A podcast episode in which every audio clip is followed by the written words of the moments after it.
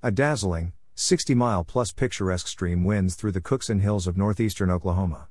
The Illinois River flows between steep and rugged cliffs, providing tourists with a stunning view.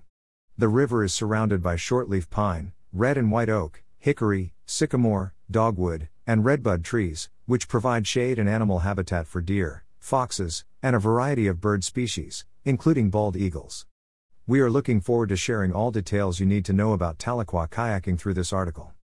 This scenic setting offers several recreational options, particularly along the section of the river that runs along to SH 10 northeast of Tahlequah. The most popular method to see the Illinois River is on a float trip, enjoy a leisurely ride on the calm water and take in all the river has to offer. With so many outfitters and campgrounds along the river, you'll have everything you need. All you have to do now is show up. Making travel plans.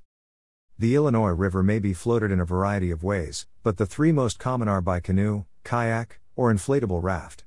Kayaks are more maneuverable and can carry one or two people, although canoes are very simple to operate and can carry three people. Some rafts can hold up to nine people, making them an excellent alternative for families. The river is a Class 2 stream that flows softly with a moderate current and minimal dangers, making it accessible to both professionals and beginners. There are trips of varying durations available, ranging from 6 to 70 miles. The peak season for the Illinois River is from Memorial Day to Labor Day, when families and vacationers go to the river to cool down and escape the summer heat.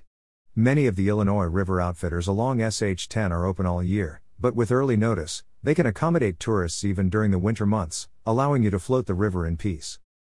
Greater than read, is traveling a hobby? The ultimate guide to an exciting way of life. Greater than. Greater than learn about the downsides of traveling as a hobby. Begin with a trustworthy vessel. Make sure your boat is in excellent operating shape and that you have the proper equipment, such as a spray skirt and a throw bag, if you plan on sailing over strong rapids. The river we rafted has just a few rapids, none of which are more than class 1, therefore the throw bag may be left at home. We just took our spray skirt since we knew it was going to rain. If your boat breaks down, your vacation might rapidly become a disaster. Capsizing or being stuck on riprap may occur if a boat takes on water or fails to maneuver appropriately. Pay heed to your vessel's weight restriction as well. I don't use manufacturer suggested weights as a deciding factor, but I was around 25 pounds above my advised weight at the time, and that's about as far as I'm ready to go. I was seated rather low. Choosing the right outfitter. When you're ready to go on your float trip, an outfitter can assist you in obtaining all of the necessary equipment, including personal flotation devices. Many outfitters will take riders to a drop off location, from which they will float back to the camp or to a pickup location. Most outfitters along the river also provide overnight options, including as campsites, cozy cottages, and low maintenance bunkhouses, as well as additional facilities like swimming pools.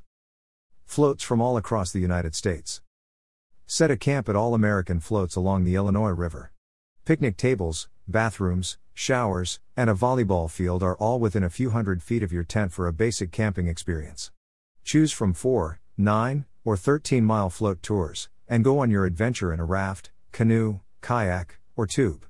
All American Floats also offers easy access to Highway 62, which leads directly to Tahlequah.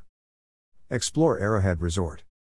Arrowhead Resort has you covered whether you're heading to the river for a float excursion or simply a weekend escape.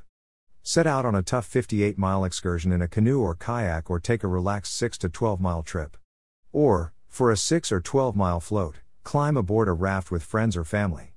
If you're with a large group, rest up at the campsites, a cabin, or the group lodge after your river trip. Explore Diamond Head Resort. Diamond Head Resort offers campers, hotel rooms, and a bunkhouse as lodging choices.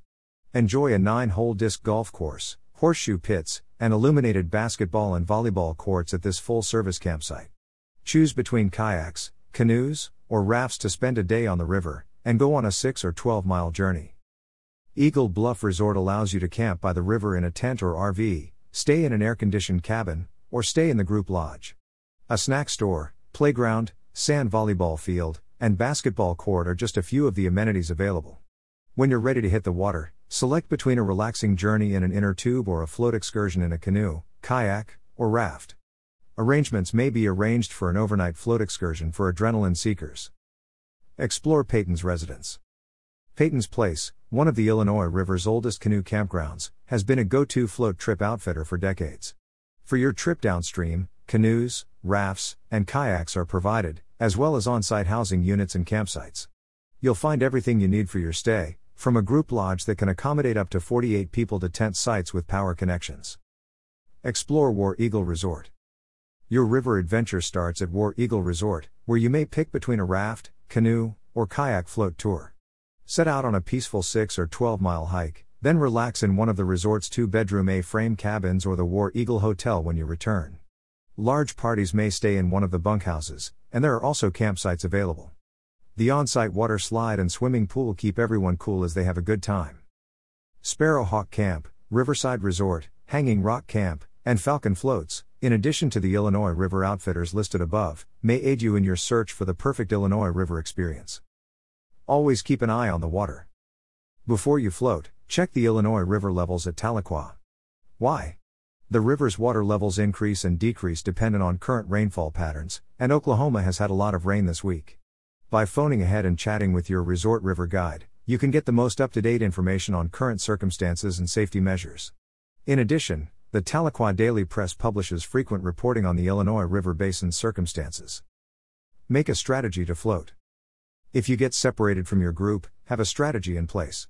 It might be difficult to reconnect with others depending on the river, particularly if you're in two distinct rafts, canoes, or kayaks. Also, be certain that you arrange a vacation that your group will be able to handle. If you've never floated the river before, the 2 to 4 hour excursion is a good place to start. Final words.